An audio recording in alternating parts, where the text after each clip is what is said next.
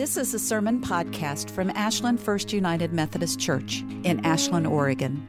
Visit us online at ashlandmethodist.org for more sermons like this, church information, and how to get involved.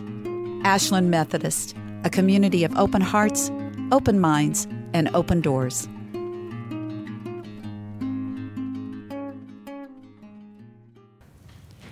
We continue through our season of witnessing We've had the privilege of hearing um, six others or five others during the season of witnessing.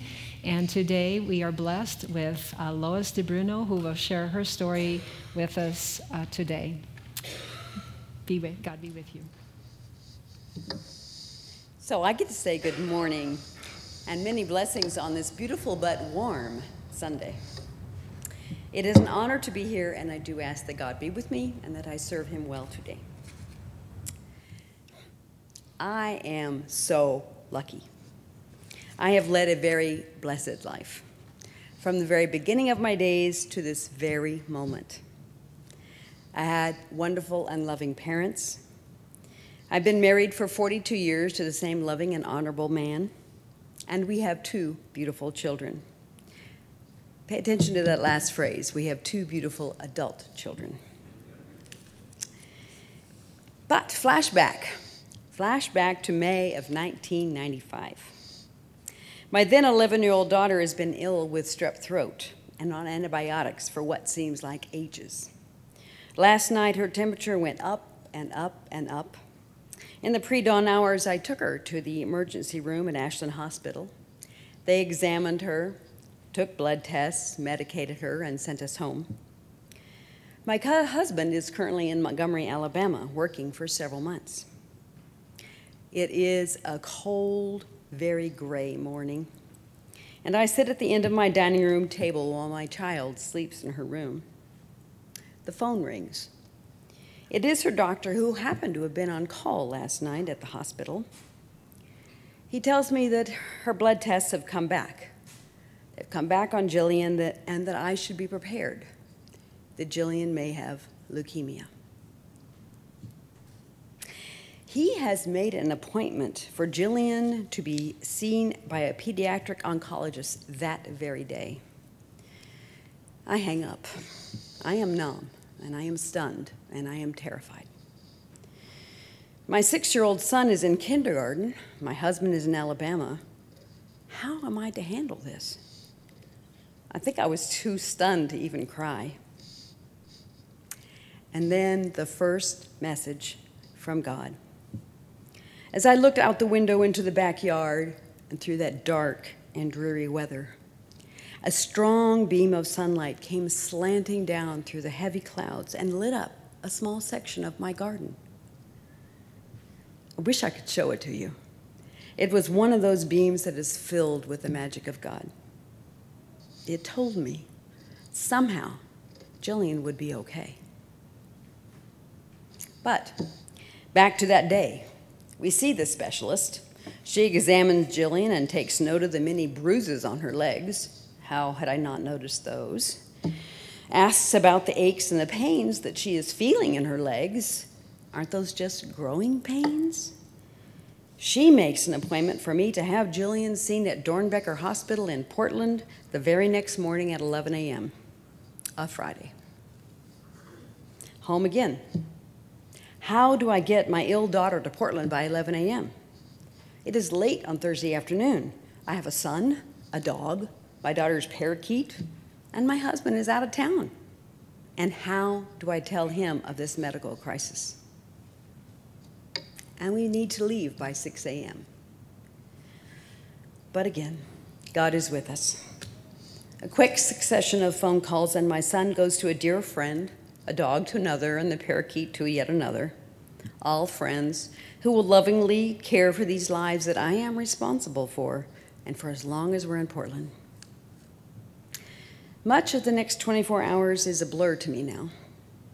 We did get to Doernbecher, even without a GPS. And yes, I was very lost in this city that I did not know. The first of many bone marrow tests proves that yes, Jillian, my precious 11 year old, has leukemia. cancer. After the horror of admitting my child into the hospital for treatment and completely melting down in the stall of a nearby bathroom, I called my husband to tell him the results.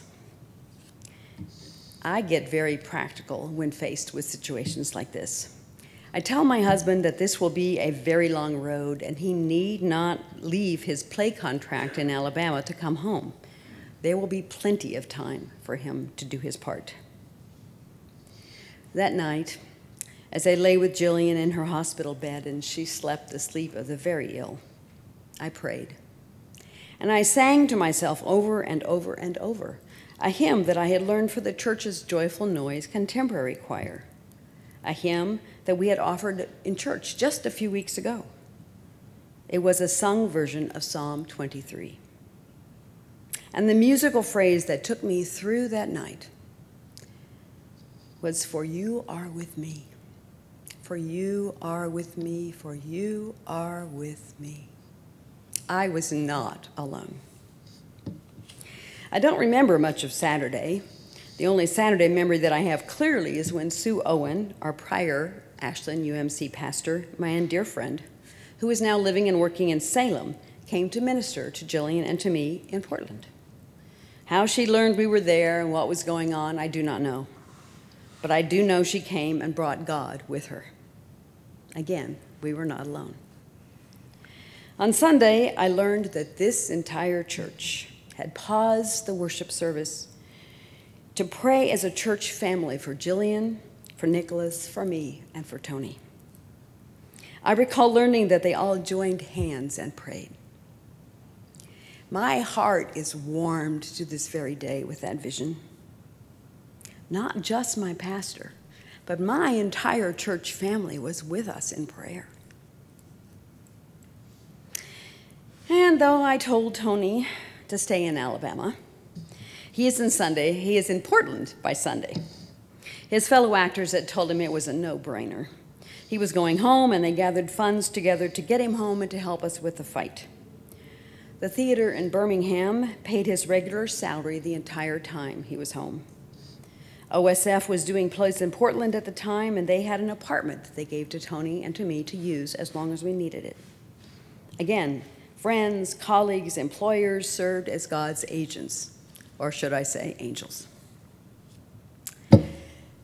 Now it is time for Tony and I to meet with the doctors and to learn of our daughter's illness and future. What I remember is hearing that Jillian had an 85% chance of survival. What I remember about hearing that number was, being practical again, that's only a 15% chance of loss. Thank you, God, that it was not a bigger number. And with God and with prayer, we will beat this. It has now been four days since I first heard Be Prepared for Leukemia. There was so much more to come. Jillian had five full years of treatment for leukemia, of trips to Portland for surgical procedures, time spent in the Rogue Valley Hospital's pediatric ward for blood transfusions when her red blood cell just got too low to the doctor's office for chemo treatments and the many blood marrow tests that were horrors unto themselves. How do we get through that cancer that attacked our daughter and brought a living nightmare to my entire family? God walked with us. We saw the face of Christ in the hands of God through the many people that ministered to us. Let me relate just a few of them. Driving home from Portland after that first weekend of diagnosis and treatment, our car threw a rod and broke down on the highway in Salem. The car died. It would not move. Our, our child is lying in the back of the car, very ill. She has been in quarantine in Doernbecher to keep her away from all those bad germs. Tony leaves to walk to the nearest exit to seek help. I stay with Jillian in the car. But unlucky as it was to have the car break down, just a short walk off the highway is a car dealership with a service department. When they hear of our circumstances, our car is quickly towed. We are allowed to wait in their employee lounge while they look at the car. And we do have to rent a car to get back to Ashland. But the disaster that could have happened doesn't. A coincidence or prayer, a God instance. When we finally drive into the driveway from Portland much later that day, there is a beautiful sign welcoming us home on the garage door. Inside our house, it is spotlessly clean from top to bottom, even the garage. the gardens and the yard have all been weeded. There are flowers inside the house. God has sent angels to our home while we were gone. Jillian is unofficially adopted by an elderly couple from our church family. They become Jillian's God grandparents. Della had gone through cancer herself and shared with Jillian her strength and her love. Oh, I'll never forget Della with her oh so elegant and formal ways, taking off her wig so that she could lighten the embarrassment of Jillian's own baldness. Bill and Della were the hands, feet, and hearts of Christ. They were with Jillian throughout those five years of treatment. And beginning in 1993, two years prior, I had been meeting to pray weekly with a small group of women from our church, those that had also attended a weekend at the Emmaus. Their open hearts and ears carried me through those years. In fact, they still do. Perhaps this seems a small thing, but sharing and the support of my spiritual sisters helped me keep it together so I could keep it together for my Jillian and my entire family. Christ's angels walked with us. Then there was the bedtime when my then 11 year old daughter asked me, Mom, is there a God? Bedtime was the hardest time for Jillian. Trying to go to sleep gave her brain open session on her thoughts and mostly her fears. And so the big question Can you imagine what it's like? to have your 11 year old child ask you one of the big questions? How do I answer that? She was facing a possible terminal illness. I owed her then, as well as now, honesty. I don't know how long we talked, but I remember sharing my deep and solid belief in God, but also sharing that not everyone felt the same way. I'd love to tell you that this discussion ended her fears and her questions, but it didn't. But with God's help, I think I answered with honesty, truth, and love. Again, I was not alone as I sat at the bottom of her bed that night. I have lost count of how many cards of support and love Jillian received from the members of this church during those years. I can tell you that when Jillian finished her five years of treatment, we strung yarn from side to side of this sanctuary with a, a bit of crepe paper attached to represent every card that Jillian received. That banner went across this sanctuary three times. A very visible representation of God's love and care visited upon us by our church family. Once, while Jillian was at the Rogue Valley Medical Center, our choir director at the time, Dave Marston, and Jennifer Schloming came to Jillian in her hospital room to bring her the healing and the peace of music. Coyote Marie River came to the hospital room and smudged it for her to clear out the bad and bring in God's love. So many church friends came to visit so area very often, bringing their love and showing us God's love.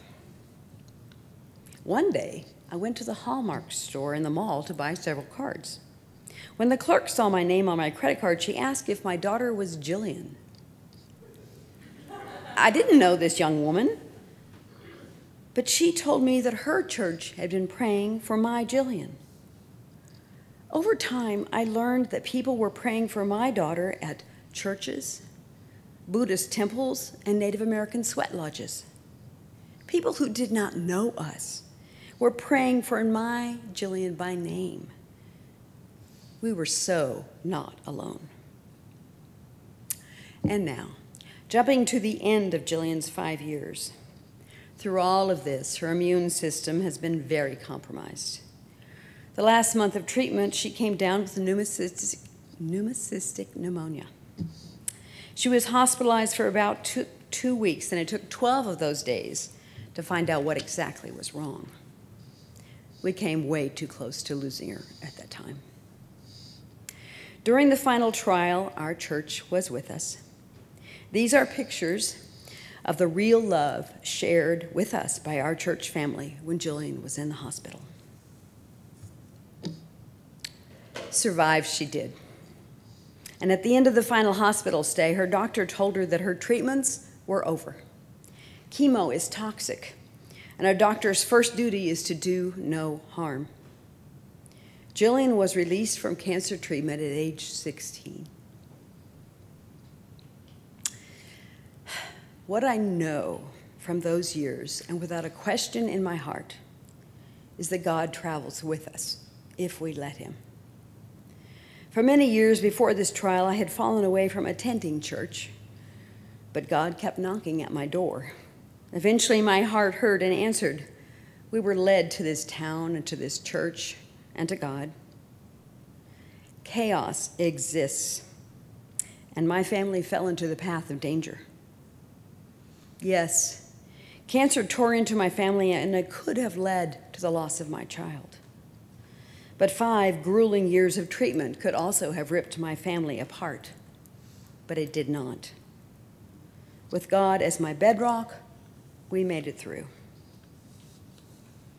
To return to our current time, this is a 2016 photo of my family.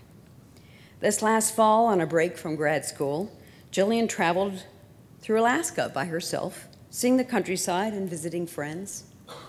This spring, she traveled alone to England and France, again to visit friends and see the countries. A miracle. I would say yes. Thank you. Yeah, amen. And amen.